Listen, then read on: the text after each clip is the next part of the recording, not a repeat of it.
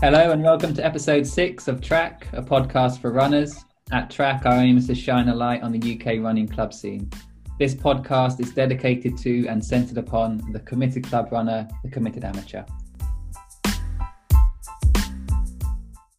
Once again, I'm joined by Robbie Campbell. How are things, Robbie? Very good. How are you, Ben? Very well, thank you. And we also welcome back Kat Hutchinson, who joined us on episode three. How are you, Kat? Yeah, I'm good, thanks.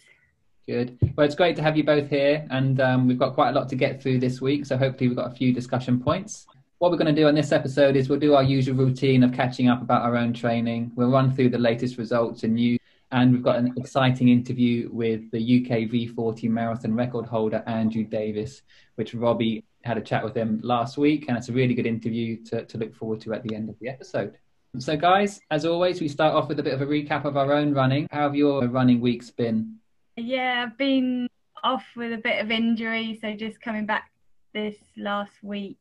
My best run probably was I did a eight and a half mile run up to the top of Bredon and back down with some of the Worcester AC boys. That was good. Probably really not sensible with my injury, but but really good fun. To talk us through your injury, Kat, what have you done? Either a hamstring injury or piriformis, something like that. It's been an ongoing hamstring one. I think I talked about it on episode three, the hamstring issue, and now yeah, a bit of piriformis trouble. So I took a week off after talking to Ben, and he gave some very sensible advice. Well, he he he said, "What are you actually training for?" And I was like, "Yeah, nothing." so maybe it's the time to actually sort it out. Is it stopping you running, or is it just kind of making it difficult no. to run?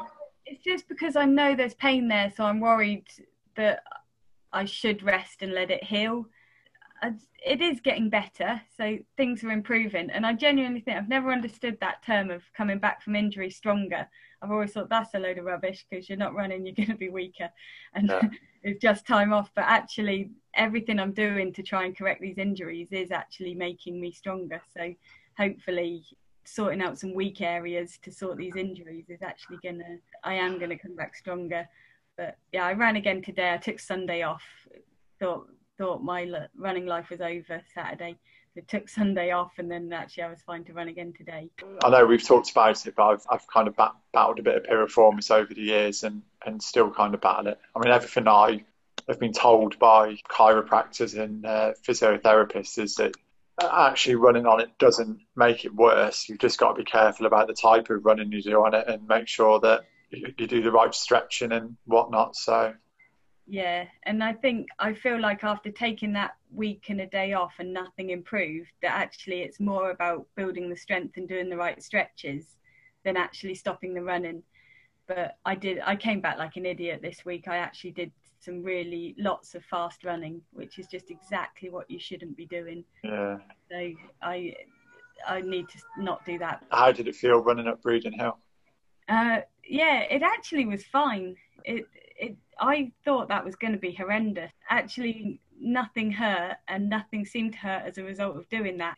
Nicely done. My uh, not had a bad week all in all, I'd say. So a bit better than the week before when it was uh, when it when it was kind of hot temperatures and I don't really react well to the heat.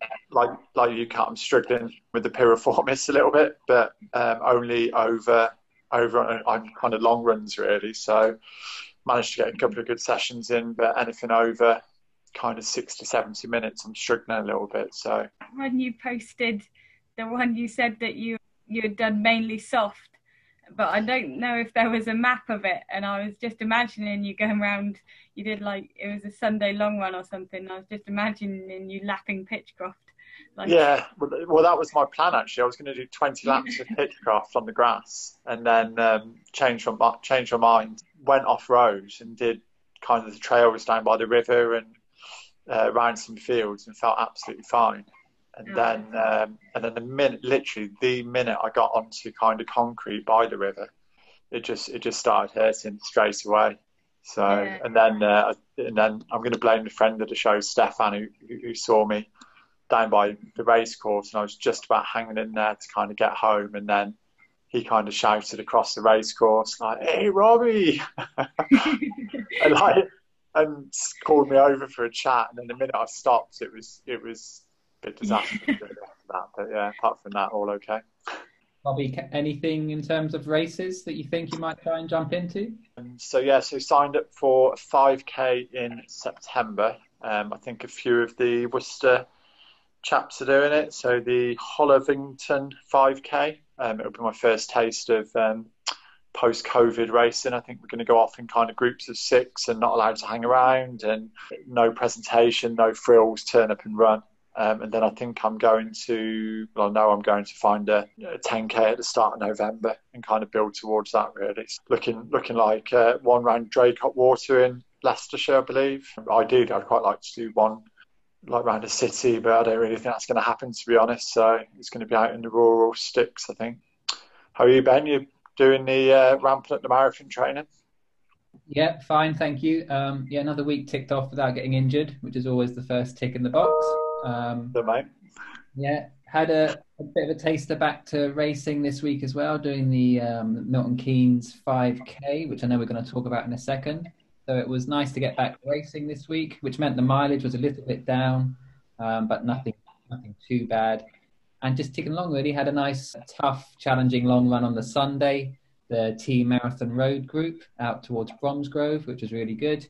But we did 23 hilly miles um, with some of the guys we've mentioned before on the podcast because of their their good race results. So um, people like Carl Wellborn, Adam Peacock, Adam Stokes, um, all sort of clipping along really nicely on that Sunday run.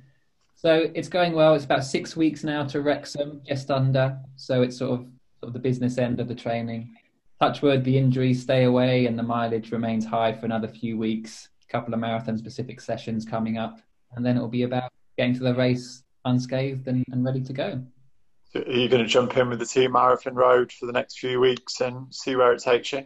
Hopefully, yeah, that's the plan. Um, nice bunch there, and they, they said I can sort of clip into the other Sunday runs they got. So we've got another 22 miles this Sunday coming up, and those lads tend to get moving. Um, so yeah, yeah. good to sort of in the lead up to Wrexham to sort of have a real focus on the long run, um, which I think can only be positive, and to run with people who are better than you as well um, hopefully brings you along a bit.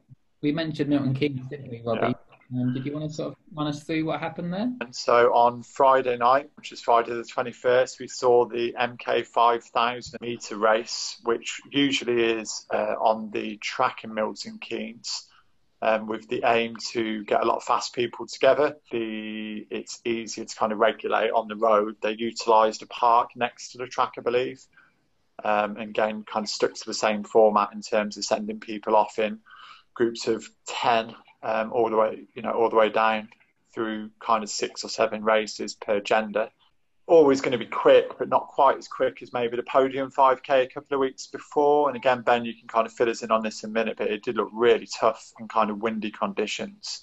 Three fastest men omar ahmed um, from birchfield who's fresh off a massive PB at podium, ran 14.06, followed by Dan Jarvis of Bedford, who ran 14.14, and Henry McLuckie um, of Shaftesbury, 14.19. There was great coverage of the of the uh, of the race as well, being filmed for running live, and so you got a chance to kind of see it live. And Omar, I mean, he led the race out hard, considerable gap on the rest of in the first K as he went through in 2:35 he was never going to be core, but he certainly didn't look comfortable in the last couple of K. Um, I don't know whether that was kind of into the wind, but there was a, a, clear kind of difference in his style and in his, his how he was kind of holding it together. A lot of shoulder glancing, and uh, which yeah. got more and more as the race went on. Yeah, that was um, really noticeable at the end. Yeah, did, did you watch it, Kat? Yeah, yeah, I watched it. It was really good. It was great the way it was filmed from the front. Would have been even better if they had if there'd actually been anybody racing, but unfortunately both races were led out from the front. It, you could see through parts of it. I don't know where they crossed the girls' race crossed a bridge, and you could see the wind just almost take them as they crossed a more exposed part. So yeah, so I mean, coming on to the women, um, another really good performance from Bronwen Owen of Leeds. Did 15.55. Again, just kind of short of her PB. Um, Eleanor Bolton of Ribble, 16.06, and Claire Duck um, ensured it was a bit of a northern takeover, really, who runs for Leeds. Um, and she ran in 16.09. Like you say, Kat, the coverage of the bicycle in front of the front runner was always probably intended to show a really close race, but what we got was just actually really good coverage of, of effectively time trialing from two really informed, strong runners at the moment. I mean, Bronwen Owen just looked almost on a different scale to Omar, obviously, but kind of more controlled through the whole race. And I thought she just yeah. retained that strength from start to finish. It's quite impressive, really. They mentioned on the coverage that she was going well for the first two or three kilometres, and they mentioned that she had the tougher part of the course to come. What? How did you find that, Ben? What happens after the two or three k? Is it the wind, or is there hills, or? Yeah, I think it was generally just the wind. I mean, the the course was was sold as flat and fast, and it certainly was. It was all sort of tow path or sort of cycle path around a lake and also through the park somewhat. Um, so the the sort of road condition itself was good. Um, there were a few bits where you sort of had a few sort of twists and turns, which perhaps could have maybe made it a little bit slower than a really really super fast race. Um, but yeah, the, the, the, main factor was just the wind in the second half of the race. It really just felt like you were running in, you know, the feeling when you're just running into a brick wall of wind. Um, so I think quite a few people had sort of a, a tough second half of the race. Yeah. Um, so you ran you ran fifteen forty five, Ben. Yeah, that's right. And so I think I might have said it a few weeks before. I was hoping for something a little closer to fifteen thirty, but I think given the conditions and first race back, we sort of George and I travelled um, down together, and, and George ran sort of 15 dead. Um, yeah. So, and he was hoping for a bit quicker as well. But I think by by the end of our journey home, we'd sort of made our peace with the fact that actually a PB on the, that sort of day isn't isn't to be scoffed at. So it was a good outing. It's it's a good good to get that race feeling again before Wrexham because you know starting on a standing on a start line, it's those nerves and and just the whole the whole thing. It, it, was good to get back to that. I think people tended to go off quite fast because the, the start was a little bit downhill and people were racing a long time. So um, it was a really good event, really well organised, felt safe. You know, didn't feel like there were any issues with it whatsoever. As you said, waves of 10, um, which is quite nice. And so it did feel like a race, even though it was waves, because you knew that everyone in your wave was of a similar time and I didn't see any sort of waves that were completely blown apart in terms of people uh, really different times. So uh, really well organised racing again. Talk, talk us through how did the organisation kind of take place? Did you have to wait and hold an area and then kind of get ushered to the start line? Yeah, so you had to go and pick up your number, um, and they asked you not to pick up your number um, before 20 minutes before your race. And then there was a, a little bit of a holding pen just by the start line where you would welcomed into a few minutes before the, the race start. Waves every five minutes. And then the finish was obviously at a different location to the start. And they sort of encourage you to not hang around too much. When you look at the times across, particularly kind of the first kind of wave of runners, they all seem to be about 15, 20 seconds off perhaps their PB or what they're aiming to run. Yeah, it does seem that way. Um, that being said, I did have a look at the results earlier today. So about 30 men under 15 minutes, so still a, a, really good sort of standard of racing. And I think we've mentioned it before, just at this sort of time when there's not many races, if you put a good event on, I think people will travel and and there was a really good standard of runner out there. I think what I liked, what I really liked about the coverage, not to keep harping on about it, was just a chance to see, uh, you know, the, the kind of in-depth kind of feelings of that front runner. So Omar, for example, you realise how. I mean, it sounds like you know such an obvious thing to say, but you realise how hard he is kind of running. He's not. It's not kind of relaxed 5k running. He is. It's kind of you know it's it's it's leaving everything on the line and quite an insight really. I thought you know rather than the kind of side angle or kind of seeing him come around every now and again. It's. Uh, I I probably po- I think the podium was better just because just because you got to see every kilometre, you got to see everyone. So, it, but I mean, it was it would be nice to have both. Interestingly, they're both from the that running live. Well, uh, speaking of podium, um, at podium we saw sort of Alex Yee and, and Mark Scott race. Um, they were racing again against each other, Robbie, at the Bromley Twilight Invitational on the same day as Milton Keynes. Yeah, so spoiled for choice really on that Friday night. So, um, so again, this is something that was streamed live meet that was put together by Mark Hookway. He's a bit of a hero of mine. I know I mentioned him in episode one. So Mark Hookway is the man responsible for basically putting together Tonbridge AC's kind of depth of athletes, really, from kind of the, the, the underage groups to the seniors. there's actually a great interview on a podcast called Steadfast Runners with Mark Hookway, where he talks about not only to, about the his kind of setting up Tonbridge's side of running, but also specifically the first edition of this race. So this was the second annual edition, I suppose you'd call it. He was saying, you know, how much kind of work goes into it, and it was a real insight into kind of what goes into these events. Obviously, we can log in on a Friday night and just sit there and relax and enjoy this kind of level of running. And and for this one, I mean, he completely took it up a notch in terms of attracting big names and um, you know right across the board. So so if you run through some of the results, um, yeah, we got the uh, we got the Mark Scott Alex Yee Mark II battle um, in the 3,000 meters A race. So Mark Scott um, came out on top again in 7:43.48. He basically came out on top out kicking hometown runner James West. So this is someone that actually Mark Hookway's got a lot of association with as James West. So he must have been kind of feeling massive pride. James West taking it out. Um, it was a really close race between the finishing five, actually, with just two seconds splitting first and fourth. Um, and then Phil Sesemann of Leeds kind of only falling off in the last 400.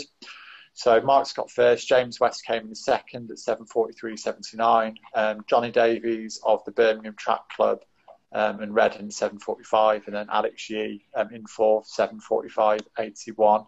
Women's 3,000 meter A race was complete stacked field again. We saw we saw Amelia Quirk from Brackley win it in 8:54, smashing a p- previous PB of 9:11, and then a, a name that we're getting familiar with on the podcast, Verity Ockenden of Swansea came in second again for PB 8:56.72 and then Nicole Taylor of Tonbridge in 9 12 18 came in third. What did strike me about this compared to the Milton Keynes race is the amount of PBs on, a, on what was clearly probably similar weather conditions. Um, and they kept kind of alluding to it on the stream as well about how difficult the conditions were and how windy it was. But um, you know, they really managed to kind of hold it together. Um, so then we move on to the 1500 A race for the men. So um, again, I mean, such kind of depth in the field, really. So Adam Clark of Aldershot Farnham and District came in at 341.57, ahead of Tom Dodd of Birchfield at 344. Um, Ian Crowe-Wright of Brighton Hove 344.69. Um, and then an honorary mention to Josh Carr, who's ex Worcester, um, who's now running for Thames Hare and Hounds, who came in at 350.20, which is a couple of seconds outside his PB. Um, in the women's 1500 meter A race, Jess Judd got um, got the win in 4:10.03. She was running for Blackburn and Loughborough. Beth Kidger came in second, Brighton and Phoenix 4:15.22, and then Sabrina Sinha of Cambridge and Birmingham University came in at 4:16.71. So Jess followed up a second place to the podium 5k with a comfortable victory, just leading from start to finish, really never in doubt. The finally the 800 events. So uh, Josh Lay whose name just keeps coming up up and up over the last few weeks. So he ran 146.78, um, so another another PB for Josh. And then Alex Botterill came in second at 146.82 from City of York, and Yusuf Bizimana came in at 148.18 um, from Victoria Park in Tower Hamlet. Would you say about Josh Lay actually? He started his own YouTube channel in the uh, in the kind of style of some of the American channels that you're seeing and the Australian channels. Um, and he's starting to put something together with some really good footage of himself on the track to some pretty cool music. So worth a look. Um, probably see George on one of those race on one of those uh, videos at some point, maybe if we're lucky. Yeah, and, and again, uh, the name that we keep mentioning every week, don't we? Seems to be winning races, setting PBs. So he's yeah. certainly one to look out for, and one that Joe Wilkinson, our last interviewee, sort of highlighted as a, a name for the future to keep an eye on. Yeah, absolutely. Um, and then finally, in the women's A race uh, for the 800, this was taken by uh, Khahisa Mhlanga in 201.91, again PB. Um, and she just uh, second ahead of Izzy Boffey of Enfield, and Katie Snowden in third. Um, and then a special mention to someone else that we keep mentioning, Birchfield's Georgie Hartigan, and she finished on two minutes and two seconds, point ninety nine. So she just dipped under that two oh three. Um, she finished fifth, but again, it's just another another kind of chip off that time that she's kind of been doing over the last few weeks. Um, so well done, Georgie. Yeah, absolutely. And and I think another thing that sort of struck us in the lead up to this episode was in the first few weeks we were scratching around for race results and and this week we're sort of having to you know suggest the the highlight races that have gone ahead because we've had meets in Dortmund for, with UK runners. We had Jenny Nesbitt running in Northern Ireland. We've had uh, a Blackpool 10K race where there was more success for the team marathon road guys, Adam Peacock and Carl Wellborn. And we've also had a, a really good meet, a 3,000 meet at Belgrave Harriers um, on the 12th of August. So on the plus side, I think things seem to be looking up for races and we should hopefully have a, a nice set of results to talk through every week. Well, speaking of racing, uh, that was probably most of the UK stuff that we've covered. The two, I suppose, major international events that we have seen in the last couple of weeks are the two uh, returns of the Diamond League. So the Monaco Diamond League was the first one we saw on the 15th of August, and just a jam-packed um, meet with loads of really good performances, stacked field, world records, and everything in between and also most recently the weekend just gone uh, the stockholm diamond league meet on the 23rd of august. Some of the standout races so the men's 800 meters at monaco again uh, a really stacked field. We had donovan donavan brazier continue his really good form and run a world lead of 143.15 also in that race was uh, uk's kyle langford who, who ran 144.83 a really good field in the men's 1500 as well, with which Timothy Cheruiyot took out. I think he ran a first lap of 52 seconds and managed to hang on in front of Jakob Ingebrigtsen. The winning time was 328.45. Ingebrigtsen ran 328.68. And I think perhaps you'll mention him in a minute, Robbie. We saw Jake Wightman run an amazing 329.47 um, to go second on the all-time British list uh, for 1500 meters in the, in the men's side of things. One of my highlights, we'll perhaps touch upon it in a second, but was the men's 5,000 meters um, in Monaco, where we saw Joshua Cheptegei run a new world record for the 5,000 meters on the track of 12:35.36, and just an amazing performance, clipping off the the laps 60, 61 seconds like a metronome, um, and took what what used to be Kenenisa Bekele's world record um, of 12, 37, 35 down. One of the most exciting races or, or performances we've seen in a while. Another race at Monaco to mention was the women's 1,000 meters, and we saw a really good performance from Laura Muir, Ciara Mageean from Ireland, and Gemma Reekie. Uh, it was won by Faith Kipyegon. And in terms of the Stockholm races, women's 5,000 meters, we saw a really good performance in Monaco from Laura Weightman who ran 14.35.44 to come in third place um, behind Hellen Obiri and uh, Letesenbet Gidey. So some really good performances across the board, but also from some GB runners as well. The Stockholm Diamond League um, was also good. We saw Donavan Brazier again win the 800 meters but perhaps the story from that race for the UK-based fans is the um, the inclusion of Max Burgin um, in that 800 meters. So we mentioned Max a few times, setting PBs in the UK and running really well. The first time on the world stage, really, for for the 18-year-old from Halifax. He came in sixth place.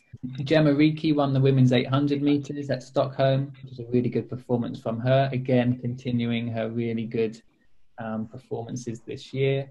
She ran a 159.68. And in the men's 1500 meters in Stockholm, again, another stacked field and a, the same uh, one and two. So we saw Timothy Cheruiyot, Jesnit, Jakob Ingebrigtsen for first and second place. And I think, Kat, your highlight from the couple of um, Diamond League meets that we've seen the last couple of weeks was the women's 1500 meters, where we saw one, two, three for Great Britain in Laura Muir on first, Laura Weightman in second, and Melissa Courtney Bryant in, in third place. Yeah, that's right. That was that was my highlight. Watching Laura Muir lead it out from the front. Great to see her in good form. After watching all that Bowerman track club stuff, I can't wait to see her and Shelby Houlihan race. The PBs are like like less than uh, I think they're half a second difference. Uh, I look forward to one day when they meet. Laura Muir, so that's the quickest quickest time in the world this year, isn't it? Yeah. She, she looked absolutely unbelievable, didn't she, in that last 400? I mean, it's not yeah. the first time we've seen a kind of finish like that, but to see it on that kind of stage is incredible. Yeah, well, that finish, Robbie, I, I heard her a quote from her afterwards, and um, she said, my coach said to me, if I've, if I've got a kick at the end, kick. Um, and it's she had one. Um, yeah. she just pulled away from the field, didn't she? Interestingly, though, I think really impressively as well, Laura Weightman, who just ran that amazing 5,000 meters in Monaco, coming second in a 1500 um, in 401 62, was really just highlighting um, that she's in great form. She's coached by Steve Cram. She, she, yeah, she, her 5,000 meter effort in the first um, at Monaco was probably my highlight over the last over the both races. Yeah. Um, I thought purely because she kind of went off, obviously with the with, with the leaders and stuck with them for so long in hot conditions, and you just kind of felt that she looked like she was maybe hanging on a bit, and then she got split up with so the front two kind of eased away from her a little bit, maybe about 800 to go, and she got left with Hassan, um, who then just stepped off the track and, and just kind of left Weightman to kind of fly solo for the last 800. And um, you know the resolve she showed was amazing. She's another one that you know her running style, a bit like Muir, is just is just absolutely supreme, really, isn't it? I think it's uh, it's such an exciting time for for women's running in particular, really, as well as uh, as well as kind of UK running in general. I think a couple of highlights for me. One, and I know it's a highlight for you guys as well, was to see Jake Wightman in the men's 1500 meters. The 1500 meters at the moment just producing really good fields and really good races. Um, that that race was fairly crazy, and that Cheruiyot, as I said, sort of took out the first lap in, in a, a crazy pace um, and still managed to hang on to win. Um, so was, again, as the 1500 often is, was a really good spectacle to watch. And for Jake Wightman to go second on the all-time 1500 meter list, um, just behind Mo Farah and ahead of Steve Cram, was good, uh, really good to watch. Um, is it? Are, are, we are we approaching the golden age of British track racing? It's quite hard to gauge, isn't it? Is it? Is it? I'm not quite sure sometimes whether just because naturally, maybe because of recording this podcast, we've got a bit more focus on it generally, or um, you've seen it before and then it kind of gets swallowed up on the world stage a little bit. So when you kind of get to the world championships in the Olympics or whatever, and yeah. actually the, the, performances don't sit as strong. What do you both yeah. think about kind of the next couple of years or two or three years? The 1500s, obviously, I was really impressed to see a British 123 in the female 1500, but looking into it a little more, you start to i was looking at the world rankings today and you know who's run faster than laura muir and things like that. And you suddenly see like hassan and people like that and you think that's why we don't you know. I i think she actually you know she can compete with them but it just when you start to look at the names above her on the list who are still competing now you think oh yeah that's yeah. why it's a, you know in the olympics we don't see quite such success and my uh, sister also said when I told her I was impressed, she said that all the other people probably can't travel. And hoping that isn't why we had a British one, two, three. There was, I mean, there was some people there, and it was interesting to see Hellen Obiri stepping down to the 1500. And I mean, it just goes to show how good Laura Weightman's performance was to be able to do well in both because Hellen Obiri didn't manage to hang on in the 1500, you could almost yeah. see that she could not hack that pace drop. Yeah, that was interesting, wasn't it? I, it, don't know whether it was it was maybe the uh, the kind of reaction of her phenomenal kind of time in the first meeting and how much that kind of affected her being able to kind of focus in the second meeting, or whether it's like you say, it was actually a technical kind of you know change of pace and change of race that you know, yeah. different race, different runner, basically. But... We'd be remiss not to talk about um, Joshua Cheptegei a little bit. Uh, 5,000 meter world record. Um, so now Cheptegei, who's only 23 years of age, um, he now holds the world records for the 15k, the 10k, and the 5k on the road, and now the 5,000 meters on the track. As we said, the previous world record was Kenenisa Bekele, and he ran 12:37:35, and now uh, Cheptegei ran 12:35:36 for a world record. So he had a couple of pacemakers that took him to about two and a half k, and they took him through and sort of perfectly paced. Um, and then the second half of, of, the distance was just, as I said, a sort of metronome-like clicking off um, lap after lap after lap. He, he, finished with a couple of 59 second laps, but generally speaking, it was either a 60 or a 61 throughout the whole race. Um, he went through, so he covered the final 3,000 meters in about 7:32. To put that into perspective, uh, the one, the women's 1,000 meters race that Laura Muir won uh, was won in the same time that he was clicking off the kilometers, so 2:31 kilometer pace. So really impressive performance. Perhaps the best thing about the whole thing for me was that he stopped his watch on the finish line. Uh, yeah. Is it on? Is, is it on Strava? I think uh, there's a couple of fake ones on Strava now, um, which is funny. Um, but I think I just relate to that crossing the line and then stopping your watch, which you don't actually see on the track much. So it, was, it would have been it, it, would have been even better if he'd have uh, had some kind of watch malfunction and thought saw the pain in his face as he kind of realised that I hadn't recorded or or what have you, even though he'd broken the world record. A couple of talking points that we've seen on the off the back of it. Lots of races these days. There's talk about the shoes. Um, so he was wearing the Nike Dragonfly spikes, and also the fact that the uh, the pace lights um, on the inside of the rail, which we're starting to see a little bit more often now. I love having that light on the rail. I think that was uh, having that kind of visual representation of what he needs to do to break that world record, especially when he's come out in the days ahead, mm-hmm. saying that he is going to, you know, he is he is gunning for that world record. I think makes it a, you know, a kind of spectacular display, really. I mean, on the on the on the shoes as well. Um, the I mean, it's just it's just you just get so bored of of kind of hearing people moan about it. I mean, it's just you know, fair enough. There's a there's a kind of a plate in there, but the the soles now have to be so thin on the dragonflies that I think it just it just gets a bit wearing really. Saying that people, hearing people kind of, you know, first just dive into the shoes and say, well, that's the reason why. It's almost like he can't he just can't kind of win really no matter what he does and no matter what anybody does in terms of world records. That seems to be the first thing that's mentioned nowadays which as you say is a little bit a little bit tedious now but probably something that's just going to keep coming up. I think looking ahead to the olympics i know we're a year away if it does go ahead but he's looking in in pretty good form for a five and ten thousand double perhaps or, or focusing on on one or the other. What do you think mo farah is thinking watching that thinking that he might have to compete with Cheptegei next year. Yeah, I think it's going to be tough for Mo Farah next year. I, I think it will be um, it'd be interesting to see because um, he'll be I don't know will it be 38, 39? I, I don't think he'll be able to kind of control Cheptegei in the same way that he's controlled other runners in the past. It's uh, it's just kind of have to go with him or kind of accept his fate, really, isn't it? So the one the one thing I'd say about Cheptegei, I don't know if you've both seen it, but he was kind of before this kind of streak of world records.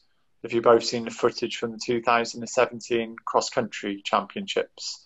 Yes. When he oh, he had a yeah, it's really worth a watch. Kind of on the point of bringing home first place for Uganda for the first time in Uganda, and he was literally on the. I mean, he couldn't have had a bigger margin of victory. He was he was on the victory lap, and the fan the fans were going kind of absolutely mental along the sides, and he was kind of effortlessly cruising along to the finish, and he absolutely lost all energy and all juice, and ended up kind of finishing like 30th and just kind of staggering over the line. I mean, you you've never quite seen a race or somebody kind of do that from the front and visibly kind of go. So to see him as a, this kind of this kind of animal of a runner three years later is uh, is is good to see, really. Yeah, it really was the definition of sort of blowing up in a race, wasn't it? That that cross country race. It really was. Yeah.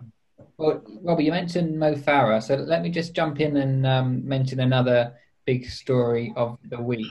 The London Marathon Elite Fields were announced, and, and Mo Farah was in there as a pacer, perhaps going to be trying to pace um, some runners to about two hours eleven minutes. Um, we knew that Kipchoge and Bekele were on the list, a few others mentioned. But in terms of the UK runners, there's quite a nice group in the on the men's side of things.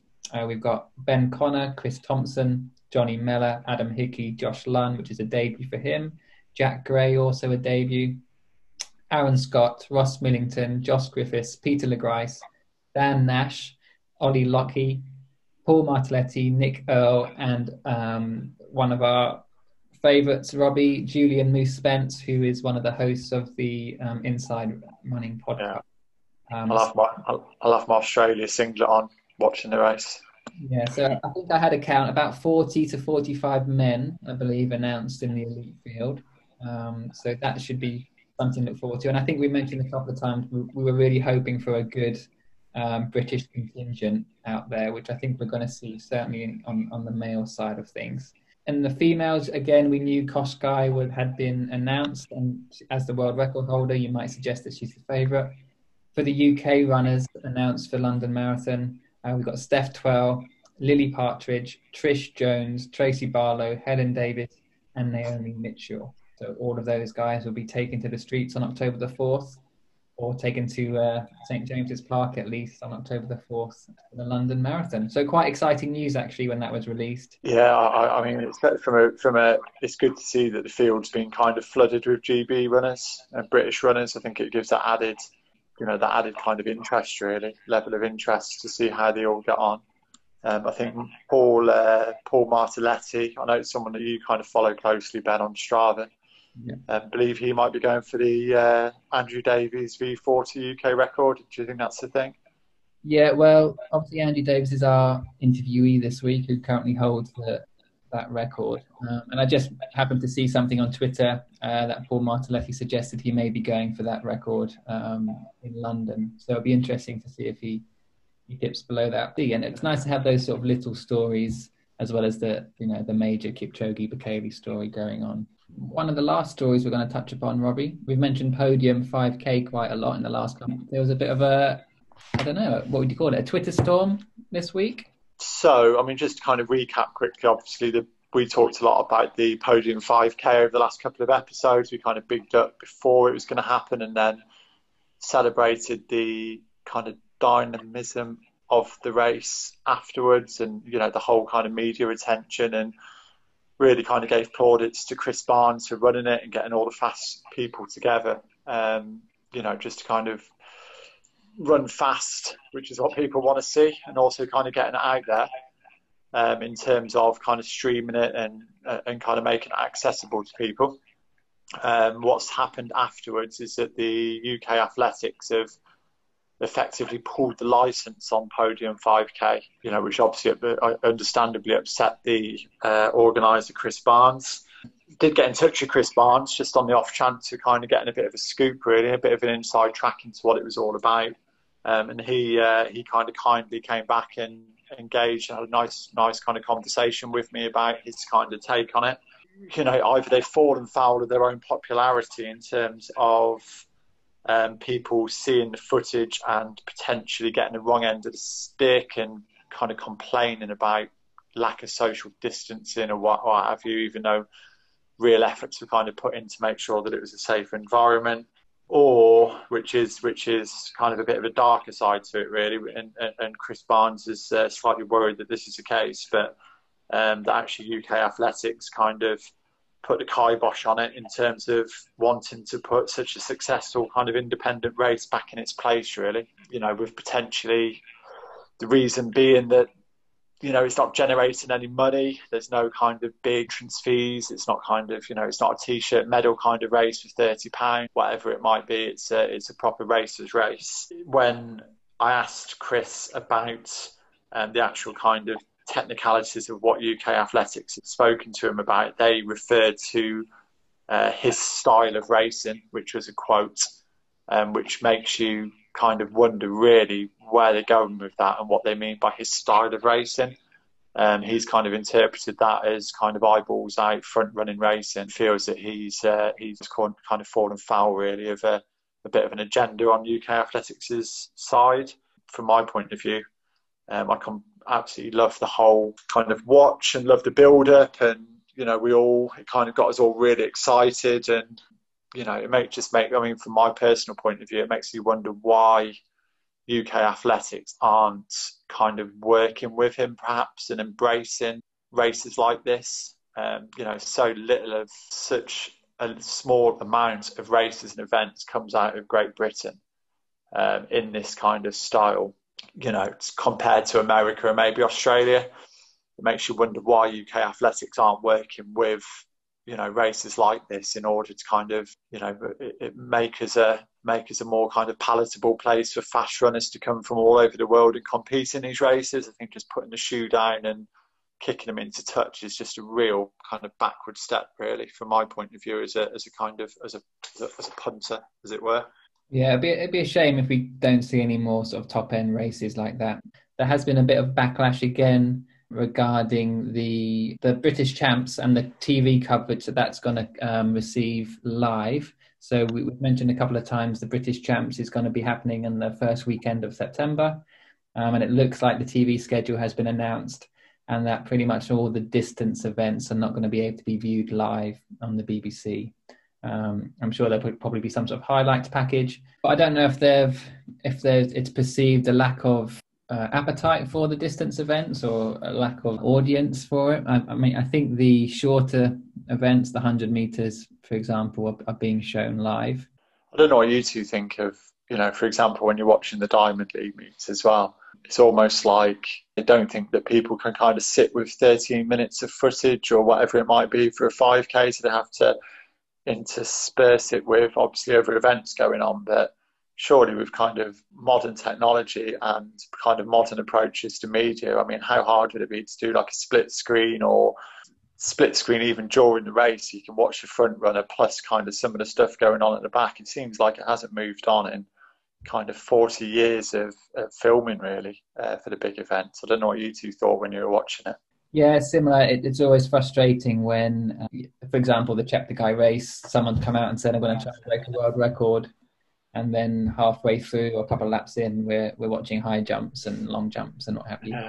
but yeah there must be a way this this day and age to to have a look at a, a, split screen option i would think I just don't seem to think that anyone will want to watch the the middle of the race it's like that's actually stuff yeah. happening whilst we're not seeing it that's exactly it. It's almost like they just presume that well, the middle of the race isn't really part of the race, and it's almost like, wow, watch the start and watch the end, and but actually the middle's the exciting bit really because that's when it kind of develops and people are making their moves but maybe that's not talking for the majority of people. Maybe that's just talking for people that like to run around the track over and over again Robbie, what do you, do you want to talk about this week's interview? Andrew Davies, who we mentioned, the V40 UK marathon record holder, and by all accounts, super nice guy, and and uh, he sat down and had a chat with you last week. Andrew Davies, I mean, I'll, I'll, I'll do the whole kind of spiel on who he is um, at the start of the interview, uh, you know, in a moment. But I mean, what a kind of ambassador really for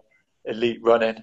You know, where he's at in the sport and the the fact that he's kind of raced at and is still racing at the very top and in world championships and in Commonwealth Games. Um, and I think when we started this kind of podcast and you know looked at potential interviewees and people that we could get in touch with, I think what's you know one of the one of the really amazing things for me is kind of how accessible these guys are. Um, I mean, I've had a couple of very small interactions with Andrew at races in the past, which kind of made me think that he was a nice guy and probably would respond well. Um, but we got in touch with him to, to, to kind of sit down and talk to us, and he couldn't have responded any quicker and with any more gratitude. Um, I mean, hopefully, he doesn't think the podcast is bigger than it is. He might be thinking that he's talking to 30,000 people when obviously it's only 20,000, but obviously, Ben, you got to listen to the chat and we talked about, about his.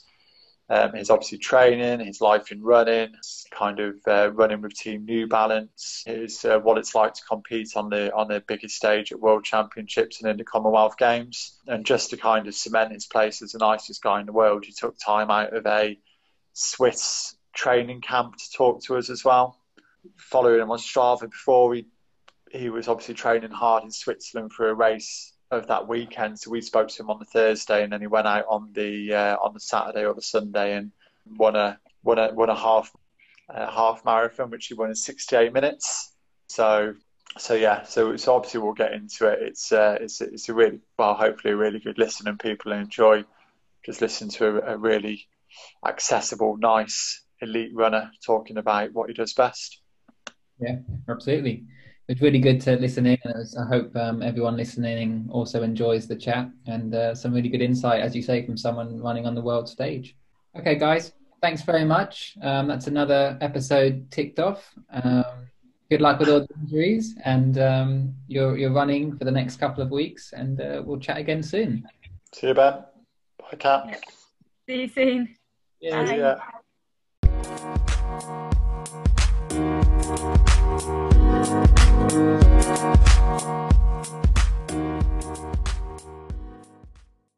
This week on track, we are joined by M40 British Marathon record holder, Welsh and GB athlete Andrew Davies. Andrew is a frequent racer across the UK club scene and has fast PBs from 3,000 metres to ultra distances. In 2019, Andrew broke the M40 marathon record in Valencia with an impressive 214.36. Um, and he's no stranger to big events, having raced the Commonwealth Games twice in 2014 and 18, the World Marathon and Half Marathon Championships, as well as in the 50k World Championships in Doha when he fi- finished in fifth position. In addition to the 50 kilometre ultra distance events, Andrew has also competed in the World Masters Mountain Running Championships and fell running races and enjoys racing across a range of distances and surfaces. Andrew runs for Stockport Harriers AC, Mercia Fell Runners, and is part of Team New Balance. So Andrew has kindly agreed to sit down with us at track to talk all things running, and in particular running on the world stage. Hi Andrew, how are you? Oh yeah, I'm very good, thank you. And yourself? Yeah, not too bad, thank you. So, um, just to let our listeners know that you're uh, that you're actually training in St Moritz at the moment in Switzerland. So, just to start by making myself and the listeners a bit green with envy, um, what does an elite holiday training holiday to Switzerland look like? Um, to be fair, it is fantastic in St Moritz. Um, I was fortunate to come out last year, and the opportunity to come out again is yeah, it snaps someone's ha- hand to come off here. Um, it's just all the trail running. It's, it's right up my street, and Yeah, yeah, it's like- the scenery is just every run you go on, is big mountains, lakes. It's pretty special. I've been uh, I've been following quite a bit of it on Strava this week, watching you out there. So, I mean, it's just looked un- unbelievable to be honest. So, how long are you over there for? Um, I'm here for four weeks, um, so I'm just finishing off my first week now, so just slowly getting into it. Okay, and how's the uh, how's the climatising going to the uh, to the altitude? Yeah, previously when I've been to altitude, it takes four or five days, even little climbs. I'm, you know, I start breathing real heavy, but this time, I don't know why, it's, it's it hasn't happened yet. So yeah, it's all good, good from the start, I think. Yeah. And the big question is, after looking at Strava today, did you find any marmots? Yes. Um, to be fair, that wasn't on the run. Um, that was a bit of sightseeing, and I did see about four or five of them on the way down. So yeah, I was quite happy with that because I didn't see any last year. Okay, they're uh, aren't they quite secretive animals? Don't they keep themselves to themselves? Yeah, they were out in the open tonight, so yeah, it's a bit un- unlike them, but yeah, it was good to see. Okay. We're just want to give our listeners some perspective, really, on the uh, on the standard of runner that you are, Andrew, if that's okay. So I'm going to probably make you cringe a little bit by going through your PBs. okay. Um, feel free to correct me. Um, I, we're finding when we're talking to runners, maybe not quite of your standard, but just below you, that although everyone's so modest, they still know their PBs to the second. So um, if I have if I've got any of these wrong, then just give me a shout. Um, so we'll start 3,000 metres, so 8.45.33, which was at the Trafford Grand Prix in 2012. Yeah, um, that was the first track race I've done since, oh, for many of years since I was 17, 18. So I think that's the only one I've done since. So yeah, it's a one-off really. Okay, I was, I was, I was going to say that to you actually. Looking at your power of 10, that is a, a, a rare track race that's showing on there, isn't it? So, Yeah, Um, yeah, try not to do track. um, and then we've got fi- 5K, which is a recent PB, so 14.21 at Armagh. Yeah, I was, I was looking at the rankings, um, the British rankings, and bet 40, I'd have had to get under 14, 13 at 14, 30. So I went to Armagh with that in plan, and fortunately, I come, you know, nine seconds under, so I was delighted. Yeah, that's super. It's just a crazy race out there, just drags you along. It's yeah, it's pretty special. Um, yeah, it was good. Well, we'll come on to it in a moment, but that was obviously on the back of your, uh, your, your, your, your marathon record as well, wasn't it? So was that just kind of hanging on to the fitness from the marathon training, was it? Yeah, we had a few weeks off, um, as you would after a marathon, then slowly building things back up. Um, yeah, my coach got me to do more 5k sessions, and it was just a matter of hanging on really because you just at Armagh you just wait for right after a K or two you can just start to relax and get into the race but it just doesn't happen. It's just being dragged along at some crazy pace and it's just holding on for dear life really and see where it gets you. Did you happen to see any of the podium 5k at the weekend? Yeah it was incredible wasn't it I imagine it's something similar to the Armagh isn't it with the first K kind of being so fast yeah yeah, just getting dragged along, which is fantastic to see. That I was looking the other day, um, my rankings overall to get you a 1421 and equal 49th, I think, in Britain this year. So, okay.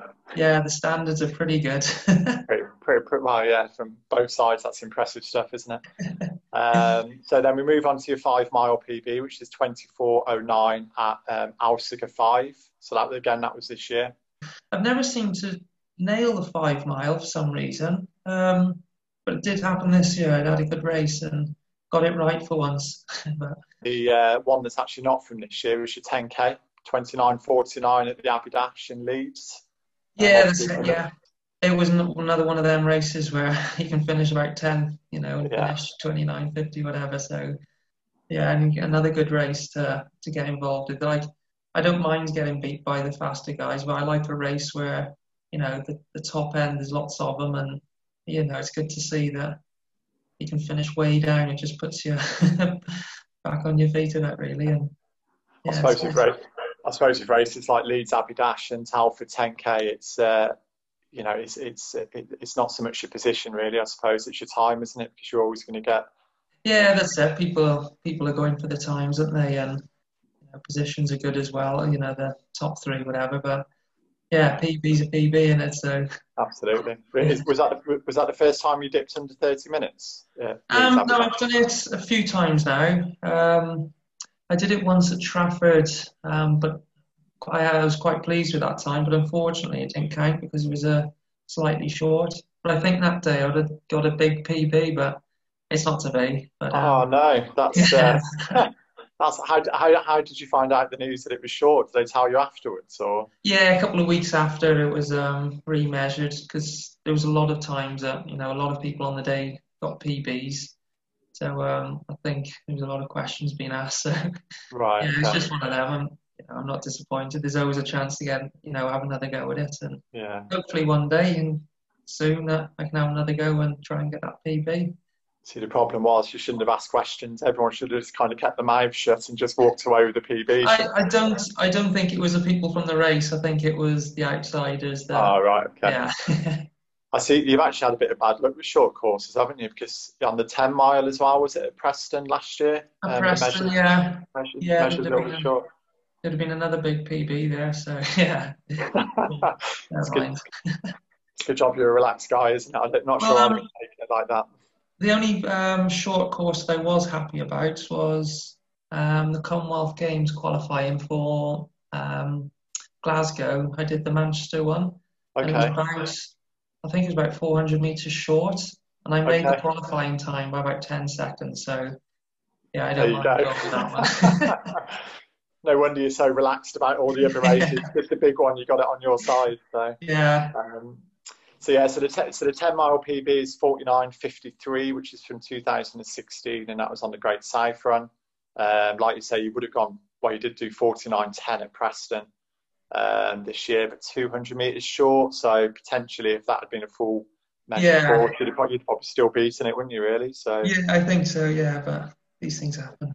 and then uh, your half marathon, which was in the lead up to um, to your V40 record, which and the half marathons at Lake Vyrnwy, and that was 64.46. Yeah, that's right. So um, I was quite fortunate that race um, that I had Johnny Mellor from Liverpool Harriers um, face me around for 12 mile. So he, he did okay. a perfect job up there. So um, the first mile is uphill, you know, a good old tough uphill, but um, I was on for five minute mile, but the last mile is all downhill. So yeah. it's a good place to catch some time up. So yeah, I was, I was delighted crossing the line with a PB there. I did actually, I did actually do Lake Vyrnwy last year. I can remember seeing you warming up there. So um, ah, right, yeah, yeah, it's so, pretty, so, yeah, that's my um, training ground for the marathon. I, I only live about 45 minutes away, which is about 15, 20 miles in Wales. But yeah.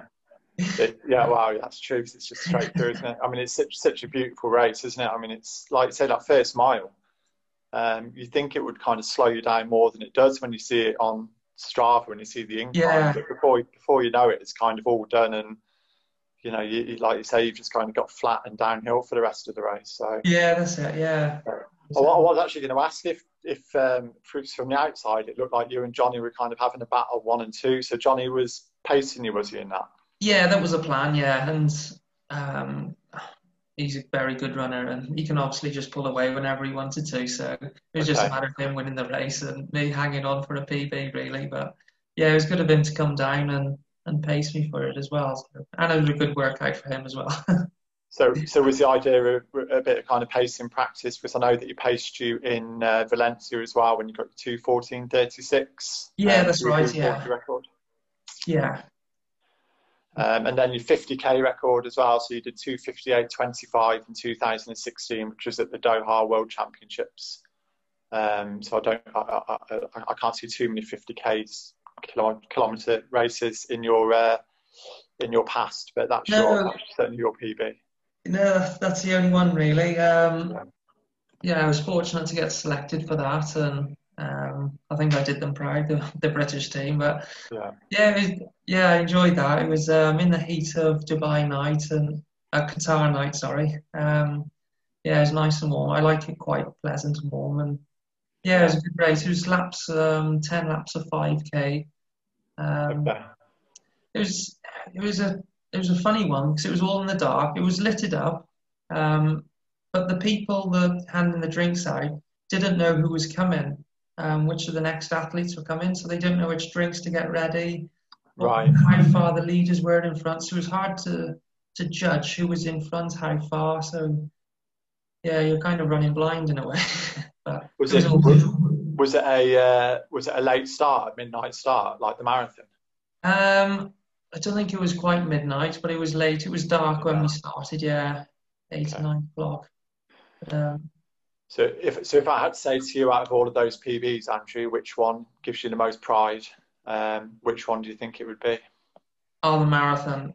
Yeah. Yeah, yeah. We've been planning it for a year or two because yeah, I was getting on forty, and we kind of put a few plans in place and saw the British record previously, and I had the potential to do it. It's just a matter of nailing it. So yeah, um, bit of planning and everything come right on the day really. So yeah, it's just nice to and yeah, I'd like to think that my marathon uh, the distance for me is the marathon. So to get that one right as well, it was yeah pretty special like that. So that's really interesting. So, you- so, you, so you actually targeted it from a couple of years out, um, specifically for that, for that, for Valencia at that time. Um, we had it in our minds, not specifically like a couple of like maybe a year before we had things in plan, you know, ready for Valencia. Um, but yeah, um, it was a long time in the planning, but yeah, it was good. Everything just kind of worked on the day. Yes, brilliant. Um, and you, you, you, you're actually there at the previous record, weren't you? Which is Steve Way's record in the 2014 Com Games. Yeah, that's right. Yeah. Um, to be fair, that was a fantastic run from Steve that day. Um, Glasgow it was it was pretty windy course, quite hilly, um, and he took it out from the start on his own as well. So it was a brave run and it was a good record as well. You know, it's knowing that he had the wind and the hills um, and the rain as well up in Glasgow. Yeah, It was, uh, it was a pretty pretty good time. Which where in Valencia I had you know a pacer, perfect you know warm. so I was quite fortunate in terms of that. Don't do yourself down, Andrew. It's uh, I, I, you, still got the heat in Valencia. Some people would rather run in the uh, the cold and the rain. Yeah, sure, that's true. they? Yeah, So, yeah. Um, so if, if, if I had to say to you which one would you be looking to kind of improve um, on those PBs, which one do you think it would be? Um, I'm pretty happy with most of them. It's just that 10k. I think I would like to get a 29, 30 something perhaps, but you know I'm not going to lose sleep over it. If it, No. it happens, I'll be delighted. But yeah, we'll see. Was that in your mind before lockdown happened? Because obviously you were in such good form earlier in the year, um, hence the PBs kind of tumbling after your marathon. And then all of a sudden, obviously races get cancelled and your options get limited. So Um, um, was that was that something you had in mind?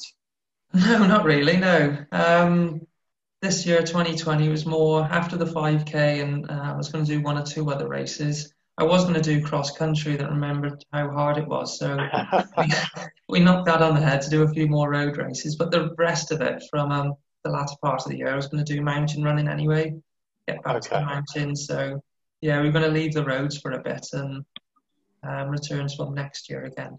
Yeah, okay. I'll come back to you running on the world stage in a few minutes if that's okay with you, Andrew. But just to kind of get a bit of a flavour behind your kind of running background and what got you into running. It's, it's obviously, I think it's quite a well known story that you were a paid footballer before taking up running. Yeah. Um, so was that for your hometown club? Was it Newtown or was that for somebody else? No, no, no, no, no, no, no. Newtown there. um, I played for a little village. It was outside Newtown, about six miles away, um, okay. called Caersws. So Newtown were our big rivals. Um, okay. Yeah, you, you don't play for Newtown. yeah, so I was there for about 10 years in all in the, the League of Wales back then. Um, had some good times, played football in Europe one game out in Bulgaria. So, yeah, it was good. We um, won the League Cup three times and yeah, had some good days with them. So pro- proper proper footballing career. Well, it wasn't too bad, yeah. If you've played in Europe, then that's a proper footballing career to me. So, um, on a much smaller scale, myself and Ben both came from kind of footballing backgrounds, so we, we were quite interested to hear ah, kind, of right. how, kind of how you kind of transitioned into running, really. So, when did you stop playing football? Well, um, if we go further back, I was um, back in primary school. I was quite a good runner there. Um, back then, I was, you know, in the top three in you know, the local areas and everything. Um, then started doing a bit of fell running, got into the Welsh team um, for the mountain running um, okay. on track, cross country. So even before I played football, I was you know, running at a pretty decent standard. Um, and then I suppose when I was getting to 18, 19, um, I went to university and football was my number one. I, I realised like my brother was a good runner as well. He was running 80 miles a week. I said, no, this isn't for me. This is. but then um, I went travelling in 2006 and did my first marathon um, out in New Zealand um, and loved it. Um, so I tried to do a marathon a year, um, just slowly get my times down. Um, and after a while, with the football, we were going down in the leagues. it wasn't looking good, so I thought, right, so I need to get myself a coach and do these marathons properly now. I would play I'd probably do um, a marathon um, in the autumn and then play football for three or four months during winter and then start again marathon training in February. So I was only doing like half seasons, but after a while it's like now I'll, I'll do these properly now and yeah. try and get my times down. Because she was still, I mean, again, just kind of going from power of 10 and, and doing the deductions on the time, she was still getting, you know, pretty competitive times while you were playing football. Um, and from my experience, again, of kind of running and playing football, it's not a great combination, really, is it, in terms of the stress on the body? So, no, how, how, did you kind of how did you kind of manage it? Did you just train for the running and then kind of train for the football, or were you combining the two?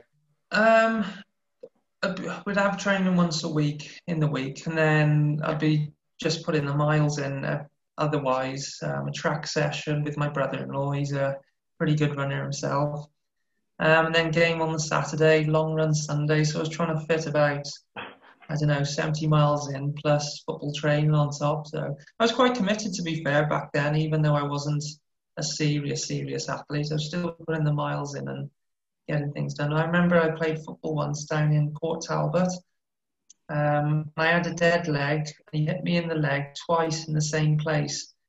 And I had London Marathon in 10 weeks' time. I thought I'll be all right. It's only a dead leg. It'll only last three or four days.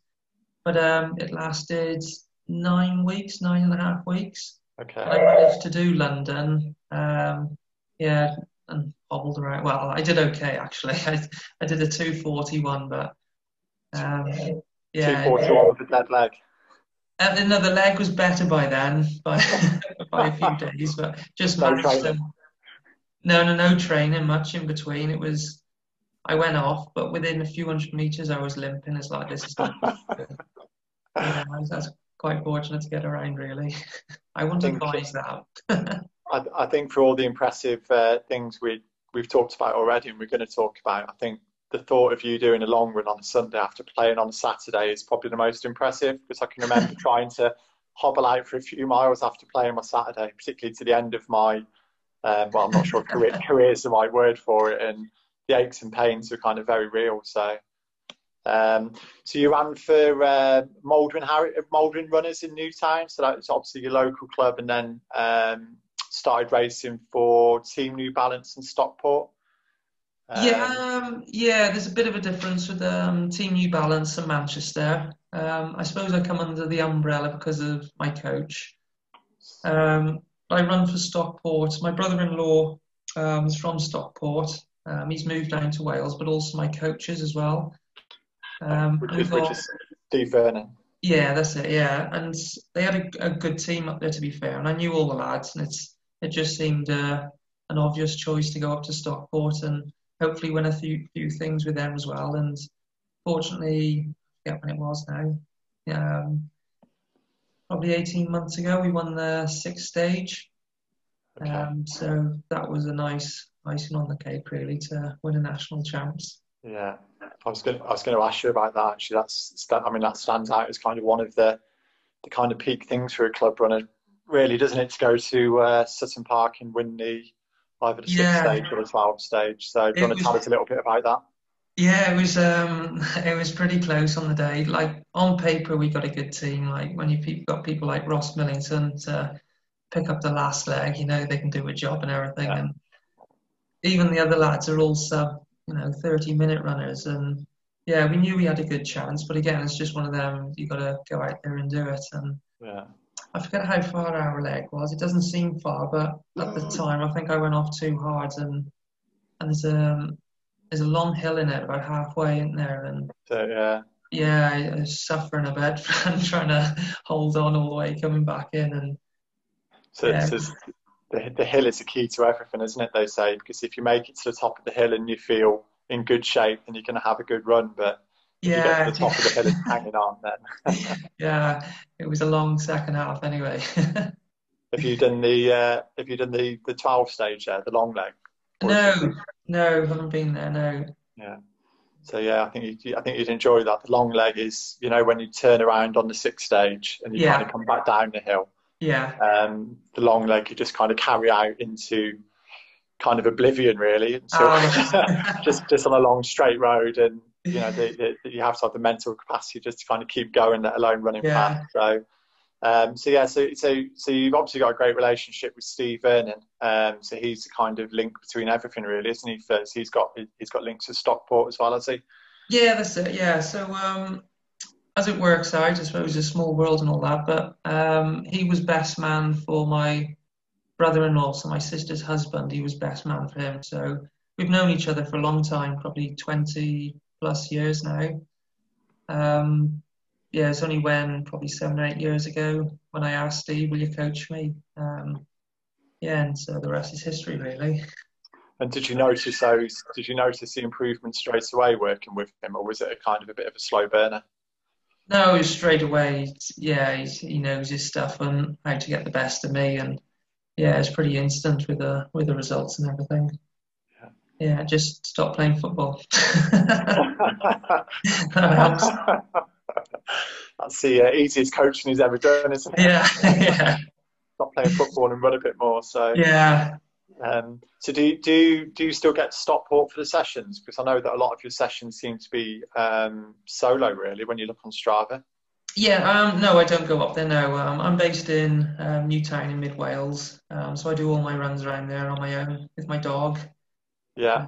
Yeah, it's a pretty nice part of the world on the canal path and river. It's yeah, it's pretty nice, hidden out the way, and And where do, where do Mercia Fell running fit into this? So do you so do you run for them on the mountains and Stockport on the roads, or Yeah.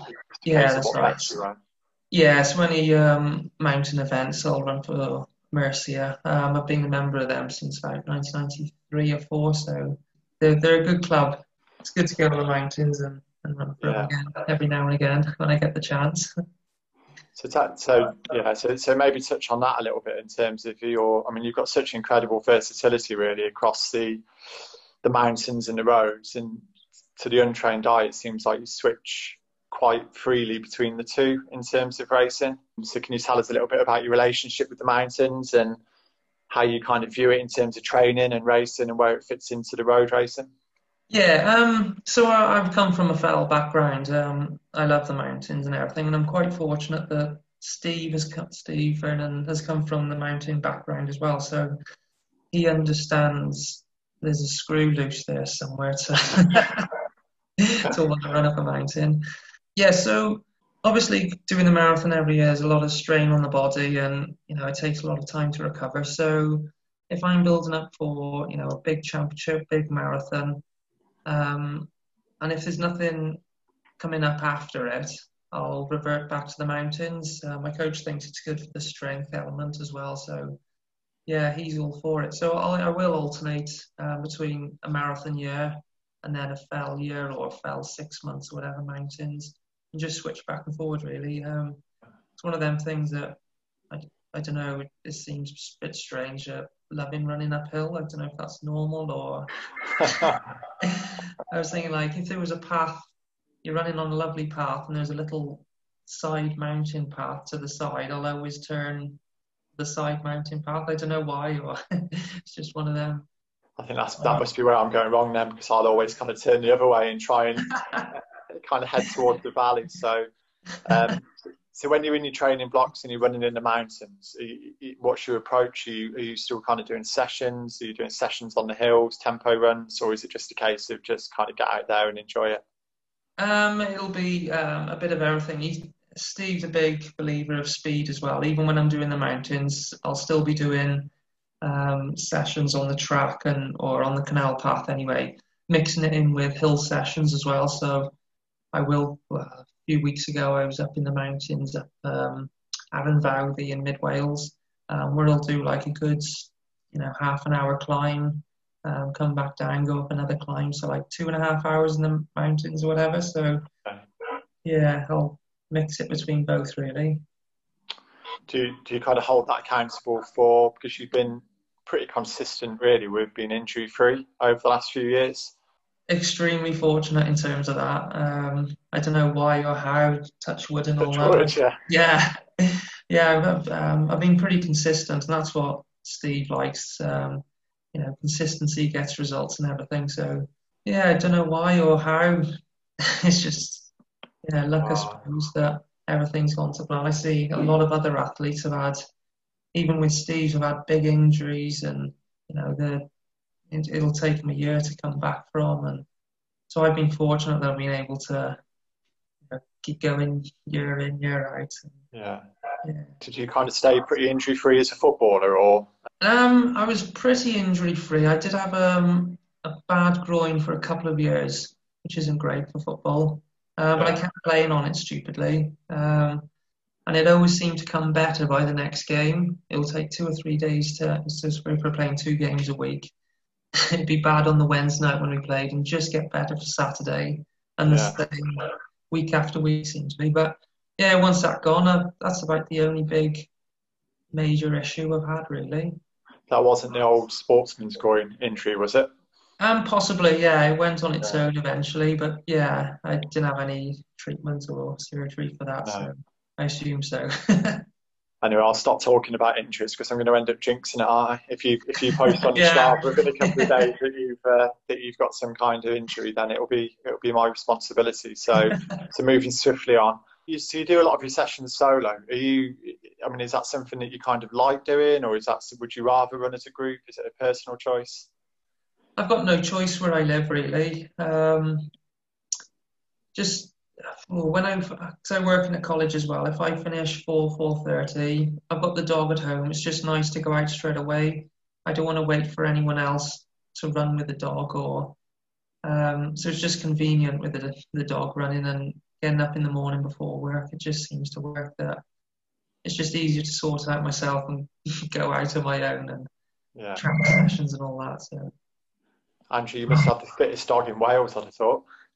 Um, well, during lockdown, she has put on a bit of weight. I think. Um, yeah, she's Haven't we all? She hasn't been on many runs, um, and it's been too hot for her as well. So Yeah. she's only a little Jack Russell, and she doesn't really like running, but She's got no option living with you. yeah, something like that. She's picked the wrong owner there. hasn't she? Yeah. So, um, how have you found the lockdown period? Have you, uh, I mean, obviously it's had such a different effect on people. Some people have kind of got fitter. Some people have, you know, kind of jumped at the chance to spend time on their own. Um, how have you found it? Um, I've been pretty fortunate, really. Um, my mum and dad live on a farm, so I went back to the farm, and it's been pretty normal um, for me for the last few months. Um, like I said, I've been teaching in the college, so we've done a lot of that online um, towards the end of the last year, academic year. So, yeah, it's been pretty normal, really. And dad's got a few fields out there, so yeah, it, it is pretty nice where mum and dad live as well. It's it's right on the Offa's Dyke in the heart of mid Wales. So yeah, it's nice. It's nice. How did you, uh, I mean, I know we briefly touched on it at the start, but how did you kind of mentally adjust to the idea that you wouldn't be racing for a few months? I've been all right actually. Um, we've, we've kind of got a plan for the end of the year, so it's just a matter of ticking off the weeks, ticking off the months. Knowing these races are coming up at the end of the year, so I've been fine. Yeah, just just normal weeks for me, and just keep ticking them off. And can, can you reveal the plan for the end of the year? Yeah, um, so I've been quite lucky that out in Switzerland there's a race here next weekend. Um, sorry, this weekend. Um, so that's a 21k trail run. That'll be quite nice through the mountains. Um, yeah, and then um, at the end of September I've got a trial race for the World Long Distance Mount- Mountain Running Championships, um, and that's in Scotland. Um, a 38 kilometre race. Um, so that should be good. And if I get in the top, well, top two automatically, but I think there's a team of four or five um, that will be going out to Lanzarote in November. So that's the the overall plan um, to go there. And I've also, hopefully, if Amsterdam Marathon's still on, I'm going to pace um, a Dutch girl um, around that as well. So that'll be good. Okay. To, to, to what, what's the target time for that? Um, two thirty ish, I think. Okay. Yeah. So uh, Right. yeah, so I've so since my first marathon in 2006, I've done a marathon every year. Um, so I'm hoping that Amsterdam is still on. Still want to keep that record going, really. So it'll be my 15th year in a row. So we'll, we'll so if, if it's okay with you, we'll just have a have a have a quick chat about some of those um, kind of notable performances on the world stage. Um, Yeah. I said to you, I said to you kind of before we stopped recording that I might go a little bit fanboyish on this part because I've never really spoken to anyone that's competed at such a high standard at the world stage. Okay. Um, obviously quite interested in your experience of running for Wales and GB. yeah. Um, I suppose starting off with the Commonwealth Games in 2014. Maybe talk, maybe talk us through your experience, starting from the selection process, kind of going through from there. Yeah, so um, so back in 2013, we could have qualified, um, obviously for the Commonwealth Games in Glasgow. Um, so I've always had this 218 plan. Um, yeah, and so we decided to do Manchester Marathon. Um, unfortunately, I've got the time, so it's just a matter of then of who they're going to pick. Even though you've got the qualifying time, it's you still got to wait until they announce the team and everything. So it's still a few months of you know nail biting. Is anyone else going to get the times if there's only three places available? So it's a long wait. Um, I think it was in December they announced the team or January. So it was a good seven or eight months, you know, in the unknown really. So just get to the point where you're almost checking the race results every weekend to see if anybody. Not far off, yeah. um, but I was, I knew back then I was pretty confident um, with the runners I know in Wales that I, I should be all right. But you never know until it's written down on a piece of paper to say you're going. So yeah. That, how how did they break the news? Is it is it by kind of phone call or did you get a letter through the post? Um, bit of both. There was a phone call and a letter through the post, yeah, um, just for confirmation. So it's just a matter of then the next six, seven months of trying to stay injury free. You know, one of the biggest races of your life, and Yeah. you know, and how big a stage it is, and you want to compete and everything. And So, so, yeah, so tell us a little bit about the kind of build up to the race, and um, you know, I suppose staying in the athletes' village. Um, I suppose you would have done in Glasgow, and that kind of build up to the the big day, like you say, trying to stay injury free and uh, and kind of fit and firing. Yeah, it's um, it was one of them with the Commonwealth Games. Even though, like my coach, I know he's been to a lot of major championships and everything. He didn't really want me to go there too early, even though it's my first experience. To you know, the chance of picking up an illness um, within the camp and everything like that. So try and keep your back away from everything. But I'm, I was fortunate to go to the opening ceremony and um, a few of the other things. But just trying to keep, you know, healthy and fit before the big day. And I remember the week before it was roasting up in Glasgow as well. It was like, what's the weather going to be like in Glasgow on, on race day? But it was back to normal. Wet and windy and rainy. Yeah, yeah. How, how, how are the nerves kind of stepping into the race? I, I mean, I don't get the impression you're uh, you always seem quite a calm, a calm, calm chap really, but it's uh, with the nerves were the nerves prevalent on race day? No, no, no. I'm pretty, uh, yeah, like you say, pretty relaxed on the race day. You can't do much, can you? Well, there's there's not much you can do by then. It's just a matter of running. So, yeah, it's just a matter of getting to the into the pace and see what happens from there. But no, it was it was fine. That was. And how did the experience um, kind of compare to going to the other side of the world four years later to Australia? Yeah, it was it was the same kind of scenario again in terms of, I suppose, at, the, at, Glasgow, I was allowed to go a little bit earlier into the village, but with um, the Gold Coast, my coach was like, right, you've been to a Commonwealth Games, you, you don't have to go into the village early. So I stayed as long as possible away from the, the, the village um, and all that. And it was quite nice that because I have seen it before, it, there wasn't that, there is a buzz and excitement, but um, yeah, I didn't get overawed like Glasgow. It was amazing to see the the food hall, the village, and everything like that. With Australia, because I've seen it before, it's like, oh, it's it's okay. It's a, I don't have to go and see it again. So it's still mightily impressive. Everything that's there, you know, you see people from all these countries, and it's just a good vibe around the place and a buzz, and yeah, it's good. And like famous Welsh people everywhere, and yeah, it's, it's good. I mean, kind of big question really, but do you feel like you kind of belong there, or do you feel that it's uh, you're still kind of on the outside looking in? Um, it's quite a weird one because um, I went travelling, like I said before, in 2006, and I went to the Commonwealth Games in Melbourne, and I remember looking in from like a, a spectator's point of view and just thinking, "Wow, look at all these athletes!" and it's just amazing. And then like ten years, whatever is whatever, I, am in there, and it's it's yeah. just weird that what am I doing here? it's, yeah, no, it's nice to be part of. It's, it is good. And have you got? Uh, I, I, presume you must have half an eye on um, Birmingham 2022. Well, depending on what happens. Yeah, yeah, I do. Um, it'll be, it'll be like obviously I'm 40 years old now, and knowing that I can't go again for another four years, so this will be my last opportunity, and yeah and that's the plan for next year to go for um, a marathon wherever, but maybe two to try and get the qualifying time for um, yeah for the next Commonwealth Games in Birmingham. So that's the plan. But um, at the moment, the standard of marathon running in Wales is just incredible. So yeah, I'm just hoping for a bit of luck if I can get the time and.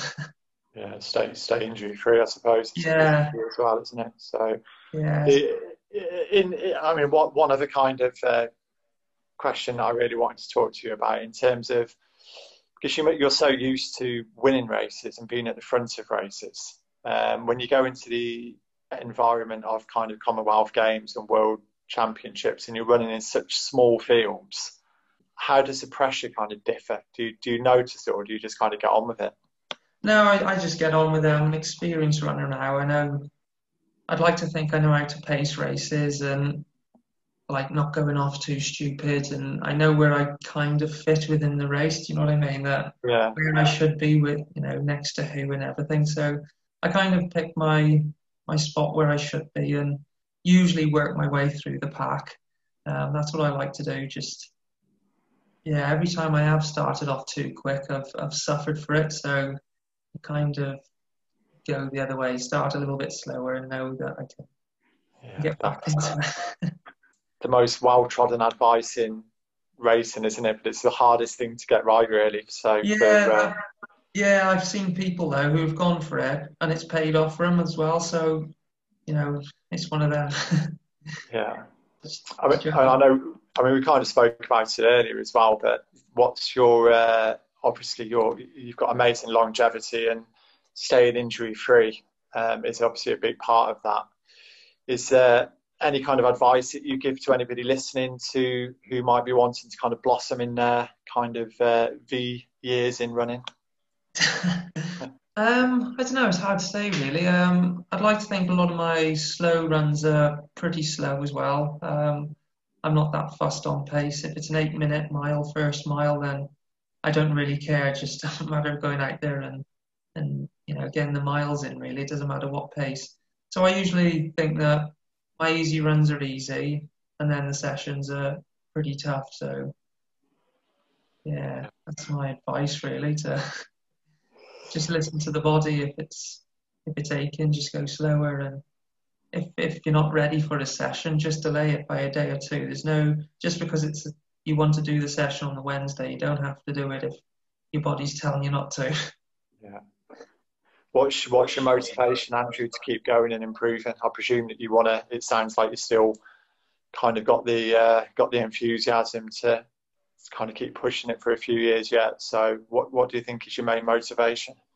Yeah, um, I think I suppose the Commonwealth Games is the next one, the next big motivation goal. Um, but after that, it's uh, the mountains, the ultras, um, and I'd, I'd like to still be, you know, try and get in the British team if possible in those maybe 50Ks, maybe hundreds. We'll see how that goes. But for now, I, I don't think I'd like to go over 50 mile, you know, that range. But no. you never know, do you?